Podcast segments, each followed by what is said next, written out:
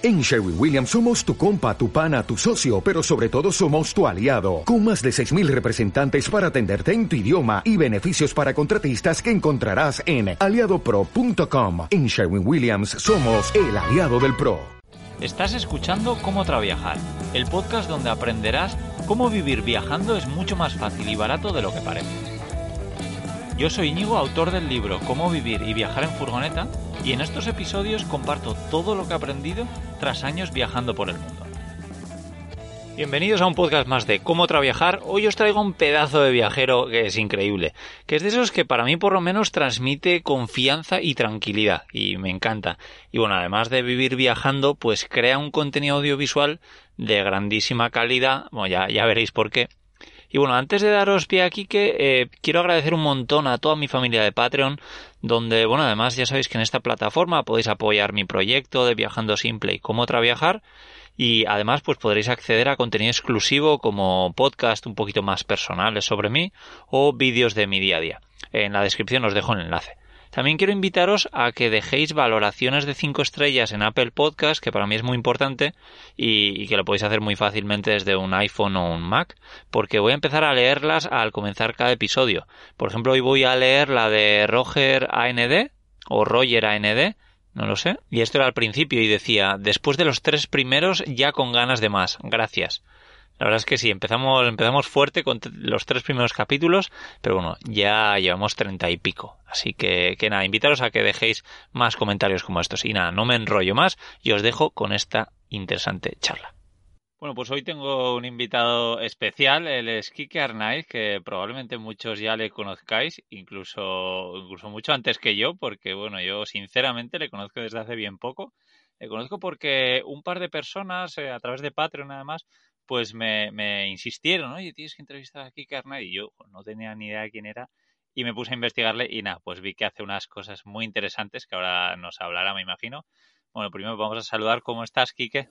Hola, Íñigo. Pues muy bien, encantado de estar aquí y descubriéndonos los, los dos mutuamente. Como yo, pues habrá mucha gente que no te conozca demasiado, entonces a ver si te quieres un poquito introducir para, para todos nosotros. Sí, claro. Eh, soy un chico de Aranda de Duero, de Burgos, en España, y desde hace unos años me dedico a vivir viajando gracias a la fotografía.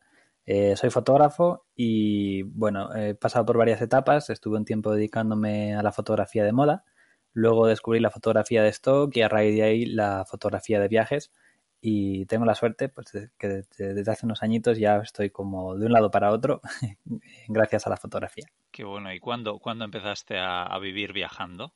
¿Cómo fue ese proceso? Pues fue ahora hace cuatro años y fue un poco de manera radical. Yo vivía en Barcelona, eh, allí tenía mi pareja y una vida más o menos establecida y ya estaba empezando a ganar dinero con ingresos pasivos, eh, gracias a la fotografía de stock. También tengo un canal de YouTube que me daba poquitos ingresos, pero algo me daba. Y bueno, pues no necesitaba estar en Barcelona necesariamente. Pero como allí tenía la vida hecha, pues me mantenía. Y cuando se desmoronó todo eso, cuando lo dejé con mi pareja, me di cuenta que, no había nada eh, que me tuviera que atar allí necesariamente. Y dije, pues bueno, voy a, voy a salir, voy a hacer mm, algún viajecito y me fui al final se me fue de manos y no volví. ¿Y cómo empezaste? ¿Dónde, ¿Dónde te fuiste? ¿Y cómo fue también la, adaptación de estar en Barcelona rodeado de una vida tradicional a estar viajando y trabajando a la misma vez? Porque me imagino que también seguirías con el tema de, de la fotografía de stock en tus primeros viajes, ¿no? Ajá. Bueno, la fotografía de stock siempre me ha acompañado en estos viajes desde aquel momento.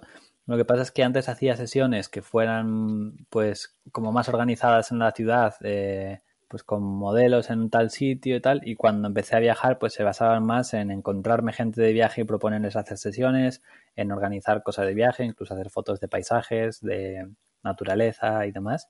Y esto sí que fue un, un poco progresivo, porque estando en Barcelona eh, no me fui de casa de golpe, sino que digamos que cuando empecé el viaje loco de dejar y vender todo fue sobre julio, pero en enero empecé ya a hacerlo progresivamente. Enero, febrero empecé a hacer viajecillos. Me iba un mes por España y volvía, me iba un par de semanas, volvía, pero siempre tenía como esa necesidad de que tenía que volver, porque claro, estaba pagando la casa, Entonces, cuando me alejaba, quería volver de alguna manera.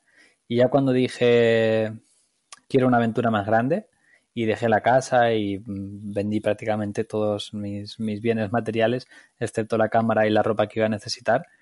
Y ahí no volví a tener ese sentimiento de casa, de tengo que volver, porque al no tenerlo, como que me desprendí ya. Ahí fue el, el gran cambio.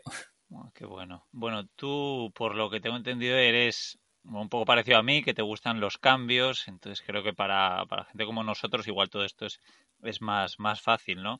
Eh, bueno, mucha gente ya sabe que yo desde el año 2016, pues cada mes pruebo hacer algo nuevo durante 30 días. Ahora, por ejemplo, estoy intentando hacer meditación a diario.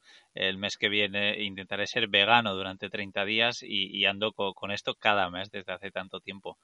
Eh, me gustaría saber a ti qué es lo que te, te gusta de, de, saber que vas a cambiar, saber que vives en constante cambio, ¿no? Porque hay gente que está muy contento con su vida y no quiere cambios, no le interesa, pero a ver si le puedes meter un poco el gusanillo de vivir una vida un poco más, más viva en ese aspecto. Yo creo que a mí el cambio es algo que me mantiene activo, me, hace sentirme más vivo, más creativo, pero no es algo que busque necesariamente, sino que el, cuerpo me lo pide de una u otra manera. Eh, así como dices que tienes tú como 30 días y cambias una nueva cosa, yo es algo que, no, me, no, me, lo puedo ni plantear porque ya sería como, tengo que hacer eso. Y llegan 30 días y voy a tener que hacer otra cosa y me veo como en una rutina. No, yo voy haciendo y, va a llegar el día que me canse porque sé que me voy a cansar de, de muchas cosas. De, de, la fotografía he tenido etapas, por ejemplo, que me encanta y otras que me canso y a otra cosa. Y disfruto mucho eso, eh, la otra cosa y al empezar algo de cero eh, esa motivación, esa energía, esa ilusión de empezar algo, pues te hace sentir como más activo y productivo. Sí, yo también siento que, para empezar, que con el, que con el tiempo siempre me ha pasado, en, sobre todo en trabajos que he tenido en el pasado, que al poco tiempo, bueno, al poco tiempo, pues seis meses, un año, ya sentía que me gustaría probar algo nuevo, ¿no? Y, me hacía sentir, pues más, más, activo el, el, hecho de cambiar, aprender algo nuevo y, y bueno, sí, creo que, que está bien. Ah, a mí lo que me gusta es decir a la gente, oye, que, pruebe a cambiar cositas en su vida y a ver si le gustan, porque efectivamente no a todo el mundo le gustará, pero bueno. Y luego te quería preguntar también sobre la enfermedad de, Lyme, que nos cuentes un poquito qué es y bueno, pues desde cuándo piensas que, la puedes estar sufriendo. Eh, yo antes de, de, empezar este viaje estuve viviendo en Estados Unidos un tiempo y allí en Nueva York me picó una garrapata y bueno, no le di mucha importancia en ese momento. Sí que había leído algo de que te podían transmitir alguna enfermedad y tal, pero bueno, yo fui al hospital porque tenía fiebre, me dieron un antibiótico unos días y me dijeron, nada, te hemos hecho un examen y no tienes nada, no te preocupes. Bueno, pues ya pasó un año y cada día me encontraba peor, peor, peor. Y después de visitar muchísimos médicos, me decían, no tienes nada, esto igual es psicológico, o me decían cualquier cosa porque no sabían qué decirme. Y ya mi prima, que en su momento estudiaba medicina, me dijo, oye, eso que te pasó de la garrapata, ¿por qué no te lo vuelves a mirar y te haces las pruebas tal? Y justo me dio positivo en enfermedad de Lyme, que es una enfermedad, es una bacteria, la borrelia, que es bastante puñetera, porque digamos que se hace como un escudo sobre ella misma, que se llama biofilm, entonces si no la pillas a tiempo, si las primeras semanas no tomas el tratamiento fuerte, eh, se va protegiendo cada vez más, más, más y más, se va extendiendo por el cuerpo y es muy difícil eh, erradicarla. Entonces, llega tanto a todas partes del cuerpo que se confunde con muchas otras enfermedades, la llaman como la gran imitadora. Entonces hay gente que se piensa que tiene eh, artritis, pero puede derivar en realidad de un Lyme. Hay gente que piensa que tiene fatiga crónica, pero en realidad tiene Lyme y lo que tiene es una bacteria que le puede haber producido la picadura de una garrapata o incluso otros insectos, creo que avispas o cosas así que, bueno, al final es una bacteria que te, que te transmiten por picadura. Y ah. bueno, eh, en Europa, en España no se conoce tanto, eh, es bastante nueva, en el mundo en general se está empezando a conocer, así que no hay un tratamiento muy claro y más aún para los que eh, llevan mucho tiempo con la enfermedad. entonces, bueno, es un poco duro en ese aspecto el, el vivir con algo que no sabes cómo se puede curar o si se puede curar, etcétera.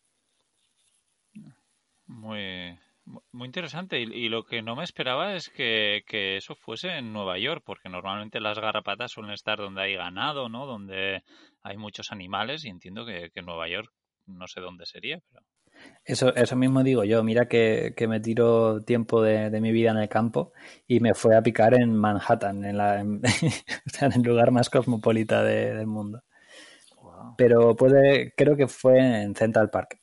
Puede que fuera allí, sí, porque de vez en cuando me tiraba en el césped y, y suelen estar escondidas así como en la hierba alta y demás. Pues bueno, al final. Y, y suelen ser eh, las garrapatas son como vectores y lo transmiten normalmente de ciervos, de ratas u otros animales. Y no sé si has estado en Nueva York y si has visto las ratas que hay en el metro, pero son, del tamaño de dinosaurios esas ratas, o sea que igual viene de ahí.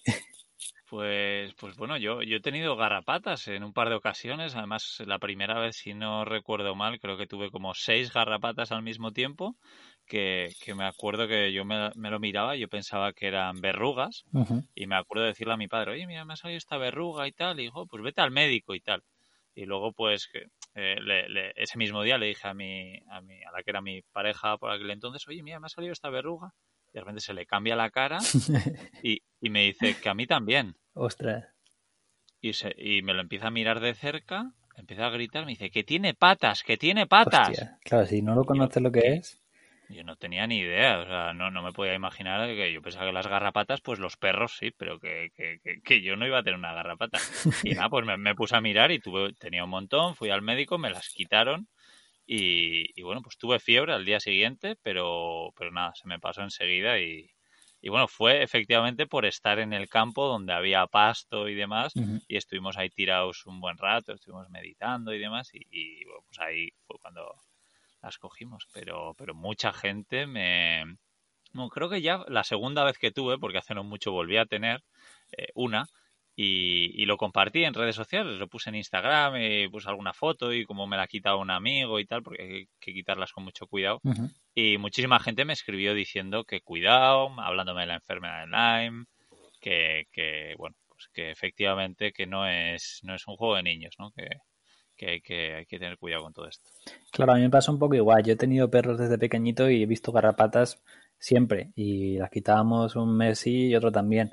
Entonces cuando me la vi en el cuerpo ni me asusté ni, ni le vi ningún problema. Me, las quité con cuidado de que no se quedara la cabeza dentro y tal y ya está. Entonces eh, no fui al hospital hasta que una semana después empecé a tener fiebre y no lo asocié con la garrapata. Dije, tengo una gripe pero justo donde me picó la garrapata tenía un moratón que se me iba ampliando cada vez más grande, como con una forma extraña, y eso sí que es síntoma de que eh, tienes eh, algo ahí cociéndose dentro. Entonces, que no se preocupe la gente si le pica una garrapata que no necesariamente te está transmitiendo la enfermedad. Es como si te pica un mosquito, pues te puede pasar la malaria si estás en un sitio donde hay malaria, pero no necesariamente te lo tiene por qué transmitir, ¿no? Pero mucho cuidado con ellas, que no es, o sea, que, son un problema grande. Y en Europa no solo transmiten el Lyme, sino también eh, alguna encefalitis y alguna enfermedad más que son bastante puñeteras. Estoy seguro que esta información a más de uno pues le, viene bien a lo largo de su vida porque se acordará de, esta charla seguro. Quiero que hablemos también un poco de, miedos porque, porque sé que es algo que, que, de lo que ya se hablaba antes, creo que es algo que a muchos nos bloquea, no nos permite hacer cosas que queremos hacer, como puede ser un poco la, temática de este podcast, ¿no? Que es vivir viajando.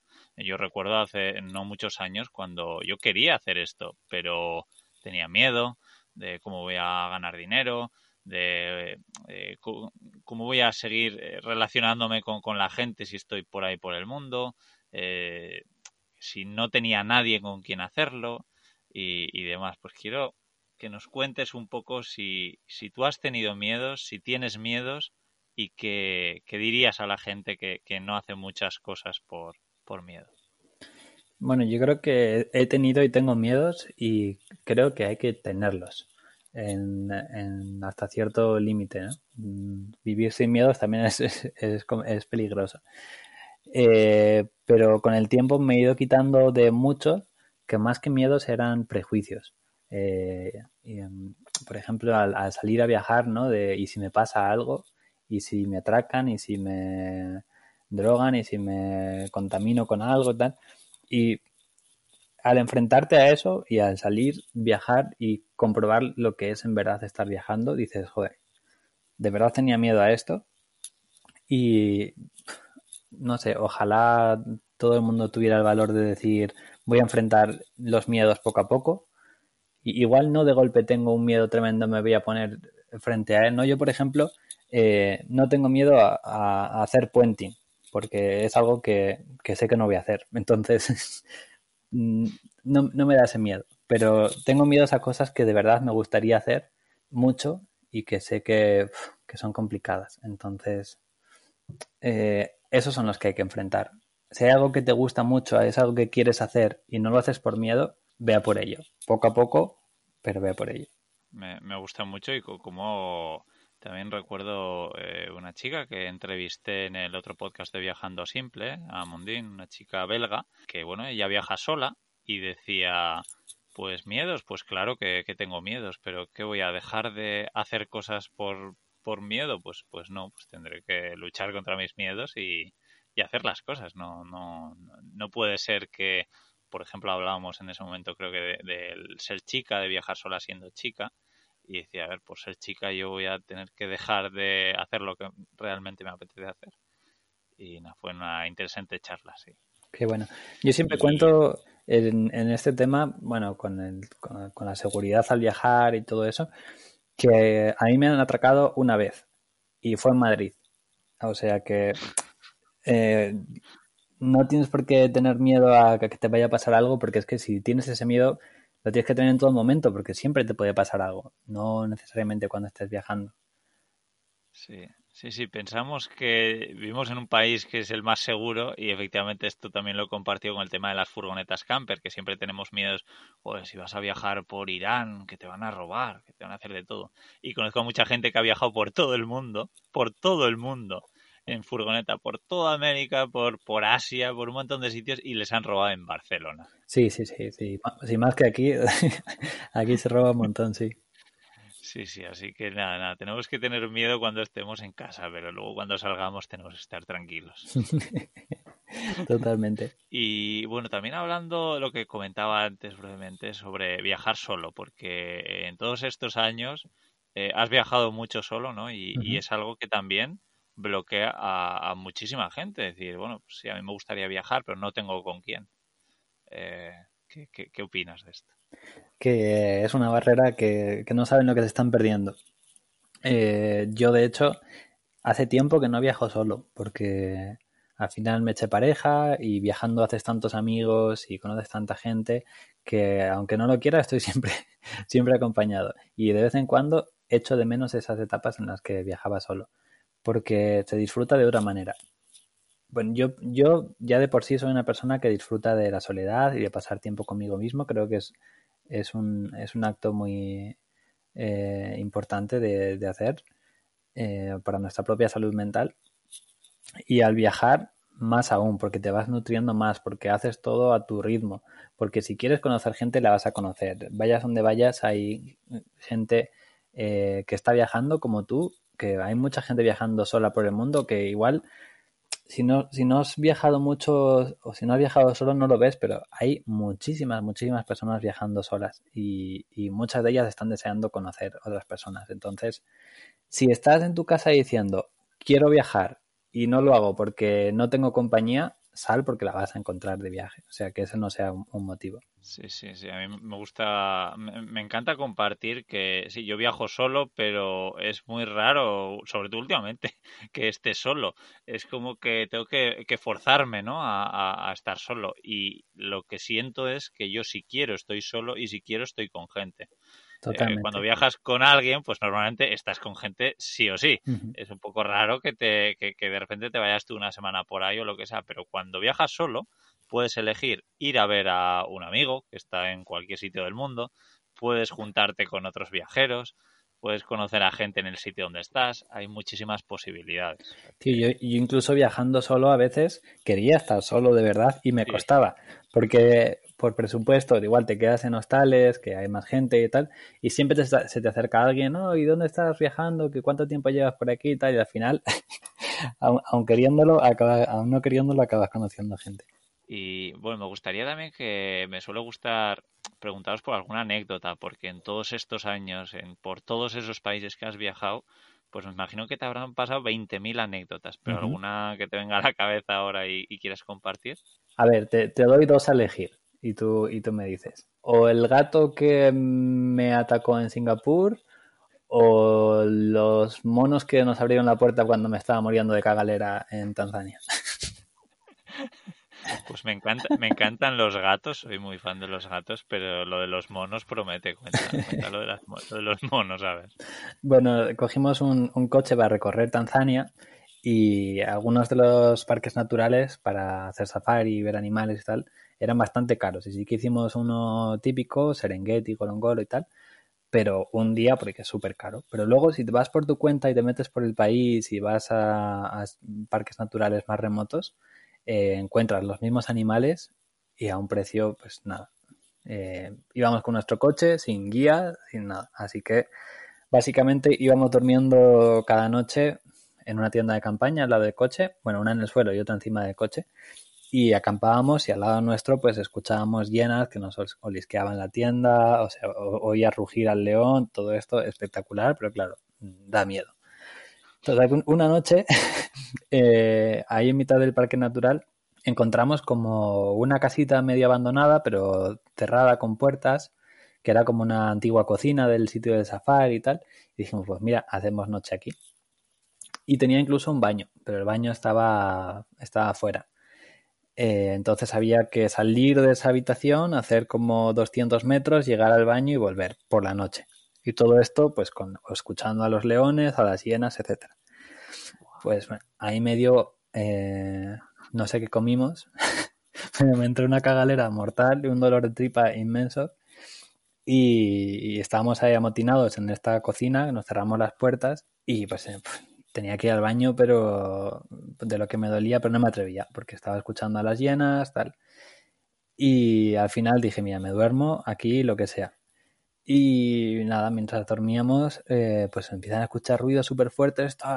Yo creo que tenía fiebre esa noche y, estaba pasándolo bastante mal por eso. Y de repente, eh, uno de mis amigos, que era el más valiente de todos, que ese, ese tío además es, policía y se, vamos, se atreve con cualquier cosa, estaba, estaba acojonado. Y estaba, no sé si llegó a coger un arma que había, o sea, un cuchillo de estos de la cocina y tal, en la puerta. Y es que los monos que estaban fuera, pues debían oler la comida y estaban abriéndonos las puertas por de la cocina, como abriéndolos los, los pomos. Los pomos de las puertas. Bueno, te, te, imaginas la noche que pasamos ahí con los animales, la cagalera, todo muy, muy divertido. Pero, o sea, yo esa noche lo pasé muy mal bueno, lo pasé curiosamente, pero luego son estas anécdotas las que, las que recuerdas con más cariño. Sí, sí, sí, efectivamente. En el momento te querrías morir, pero ahora mismo será gracioso, sí, de recordar. sí, sí, totalmente. Sí, sí. Qué bueno. a ver, otra cosita que te quería eh, preguntar es sobre, sobre cómo te ganas la vida viajando. Has hablado de la fotografía de stock, eh, pero me imagino que tienes, bueno, cuéntalo tú porque yo ya sé un poquito, ya, ya sé algunas cositas, pero, pero sí, ¿cuáles son tus fuentes de ingresos para poder llevar este estilo de vida?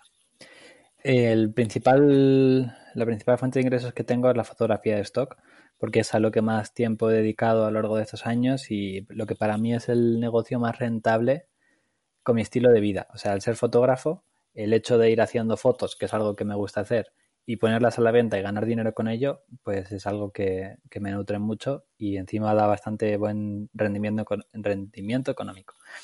Pero luego me gusta tener diferentes fuentes de ingresos, no, no apostar todo por lo mismo. Entonces tengo, todo lo que tengo son ingresos pasivos.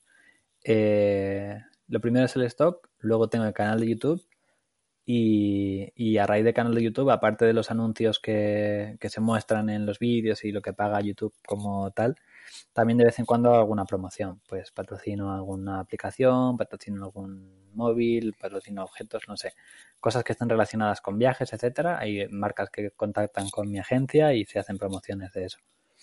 Y luego también tengo el canal de Patreon, donde hago tutoriales, voy contando trucos sobre fotografía, retoque, sobrevivir viajando, marketing. Digamos que todo lo que voy aprendiendo yo en mi vida lo voy compartiendo ahí. Y tengo una comunidad de gente que me apoya ahí a cambio de, recibir esta formación. Entonces tengo esas fuentes de ingresos y luego también vendo cursos. Eh, cursos de fotografía, fotografía de stock, retoque, etcétera, que, eso es a lo que dedico bastante tiempo últimamente también, porque la formación es algo que, disfruto un montón y que veo como un ingreso pasivo interesante también para, para viajar. Qué bueno, qué bueno. Todo, todo en relación con la fotografía. Y claro, la fotografía te gusta, así que, bueno, pues parece, parece como que tienes una muy buena vida, ¿no? No me puedo quejar de nada, la verdad. Eh, además que está más o menos todo relacionado con la fotografía, pero a la hora de ejecutarlo no tanto. Por ejemplo, el canal de YouTube eh, es más sobre viajes, eh, lugares del mundo, rincones, etcétera.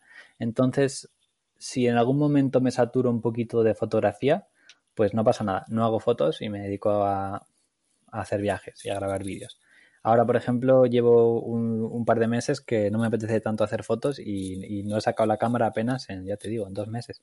Y sin embargo, me he grabado vídeos que los grabo con el móvil para Patreon y para YouTube sin parar porque estoy como un niño disfrutando de, de país, paisajes de España, que estamos recorriendo por aquí, pueblecillos y demás. Así que eh, estoy contento de tener diferentes fuentes de ingresos y así ir pudiendo elegir cada una de ellas y saber que si al menos una falla, pues que seguirá habiendo otras también. Qué bueno, muy interesante. Bueno, yo eh, crearé mm, un artículo al que tendréis acceso ya, que será viajandosimple.com barra Kike, y ahí pues dejaré los enlaces a su canal de YouTube, a los cursos que tiene, eh, bueno, y, al Patreon y a, y a, todo esto, para que le echéis un vistazo la verdad es que hace unas fotos, por supuesto, espectaculares. Bueno, ya de Instagram no has hablado, pero también tienes una cuenta de Instagram. Y, bueno, y efectivamente eh, los vídeos que hace también pues son muy chulos y me ha extrañado que los hagas con el móvil. bueno, muchas gracias por lo de las fotos y los vídeos chulos. Eh, sí, grabo el 90% del contenido de mi canal está hecho con el móvil. Y sorprendentemente es un iPhone y... Mm, la calidad está bien, o sea, es calidad móvil, pero mucha gente me pregunta, wow, ¿con qué cámara grabas? ¿Qué pasada? Tal. Y creo que no es tanto la, cámara, no es tanto la calidad, sino el contenido. O sea, al final, eh, a mí me, eh, me da mucho mejor contenido el tener algo en mi bolsillo siempre disponible para sacarlo y contar el momento rápido que el decir, vale, pues eh, lo estoy subiendo en 4K a 12 bits o lo que sea para mí esa versatilidad es, casi más importante. Sí que hay veces que digo, vale, quiero hacer un vídeo bonito, quiero hacer un vídeo muy currado y entonces sí, lo grabo con la cámara. Pero por lo general cuando enseño sitios, cuento historias o vivimos alguna experiencia suele ser con el móvil. Qué bueno, que ¿no? Genial, porque eso también yo creo que ayuda mucho a la gente a, darse cuenta que efectivamente no hace falta que lleve un equipo de fotografía y vídeo espectacular para hacer unos buenos vídeos, ¿no? Que simplemente teniendo unas localizaciones que están chulas, con una buena luz y sabiendo hacer, pues, pues, pues con eso parece suficiente. Yo creo que se puede vivir viajando eh, con, con, una mochila con, con dos calzoncillos, una camiseta y un teléfono móvil y ya está, no te hace falta más yo podría hacerlo así perfectamente. Al final llevo la cámara por, por gusto, porque lo disfruto, porque también es un ingreso extra, pero no hace falta. Con, con tener internet y un teléfono se pueden hacer maravillas. Y bueno, has hablado mucho eso de, de, viajar ligero, pero no has hablado en ningún momento de ningún vehículo, porque muchos de los oyentes de este podcast también son muy adictos al tema de las furgonetas camper y los que ya te conozcan, pues sabrán que has estado ahí eh, a punto de, comprar o de empezar a viajar de una forma distinta, ¿no? ¿Qué, es lo que ha, es lo que ha pasado y qué es lo que has anunciado recientemente? Bueno, pues cuando nos confinaron por primera vez, yo estaba en Filipinas, pero ya sabía que esto iba a ir para largo y dije, pues bueno, tocará una eh, temporada de, si se puede, recorrer España, poco a poco Europa y lo que sea. Y la mejor manera de hacerlo en ese caso pues sería por tierra y, bueno, yo siempre he vivido sin, una casa fija, entonces vi que la mejor opción para esto era tener un, una autocaravana y al principio lo planteé así.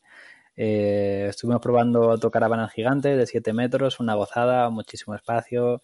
Luego probamos furgonetas pequeñitas para ver la experiencia y nos dimos cuenta de que lo que valoramos, lo que más nos gusta de tener un vehículo para movernos es más bien el, la aventura, el, transporte y no tanto la comodidad interior. Y lo que hemos optado finalmente ha sido un, un todoterreno. Nos hemos cogido un, un Jeep, un Jeep Wrangler, y así que vamos a camperizarlo. Le vamos a poner un techo elevable para poder hacer noches en él y una cocinita atrás, pero eh, cero comodidad y, y 100% aventura. Qué bueno, porque habéis ido de, más a menos, eso. Primero una, una, autocaravana de 7 metros, luego una furgoneta un poco más pequeña y al final os habéis quedado con un coche. Sí, por poco nos cogemos un 600. Fue eh, inesperado total, sí. Eh, Qué bueno.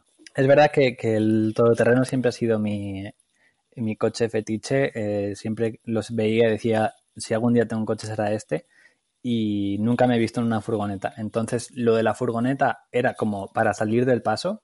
O sea, lo de la camper iba a ser como, bueno, mientras dura el coronavirus, tenemos un sitio donde viajar. Pero esto, eh, al contrario, es más bien un proyecto a largo plazo. O al menos, mira, tengo un coche, que un coche siempre viene bien tener. Y, y no, si se acaba el virus, pues bueno, eh, seguramente sigamos viajando de la misma manera o similar a como hacíamos antes, pero también estamos abiertos a experiencias con, con este coche, es decir, pues nos vamos a cruzar América o de aquí a Japón o lo que sea, pues tenemos un vehículo para aventuras así. Qué bueno, qué bueno, nada, con muchas ganas de, ver vuestro nuevo proyecto con, con, eh, con este Jeep. A ver. Y, bueno, que oye, por mi parte nada más, ha sido la verdad es que un verdadero placer invitar a todo el mundo que, que te cotille todo lo que vas creando, que además eh, son bastantes cosas, que eche un vistazo a tus cursos y, nada, pues que, que, que, sean conscientes de que efectivamente pues empezar algo así eh, que, se puede hacer y eso, dejaré el enlace en la descripción eh, a viajandosimple.com barra Kike para que echéis un vistazo. Y nada más por mi parte, ¿quieres añadir algo, Quique? Nada, que ha sido un placer, me lo he pasado muy bien, se, ha pasado muy rápido y que nada, para lo que necesiten estoy por aquí. Genial, pues nada, muchísimas gracias y a ver si coincidimos alguna vez eh, por la carretera. Seguro que sí, hay que hacer por coincidir. Un abrazo fuerte. Un abrazo, hasta luego. Chao. La verdad es que ha sido un verdadero placer poder charlar un rato con Kike. En la descripción os dejaremos un enlace a viajandosimple.com barra Kike con K, las dos, donde tenéis sus chulísimas fotos y vídeos, además de enlaces a los cursos de fotografía que hemos mencionado. Y bueno, también pediros que compartáis por favor este podcast con amigos o familiares que creáis que le puedan ser de ayuda y recordaros que en la descripción de este capítulo tenéis un enlace a mi libro Cómo vivir y viajar en furgoneta y a Patreon, donde podéis apoyar mis proyectos siendo mis pequeños patrocinadores. Así que nada, os mando un gran abrazo desde Barcelona, Barcelona ciudad. Gracias y hasta la semana que viene. Chao.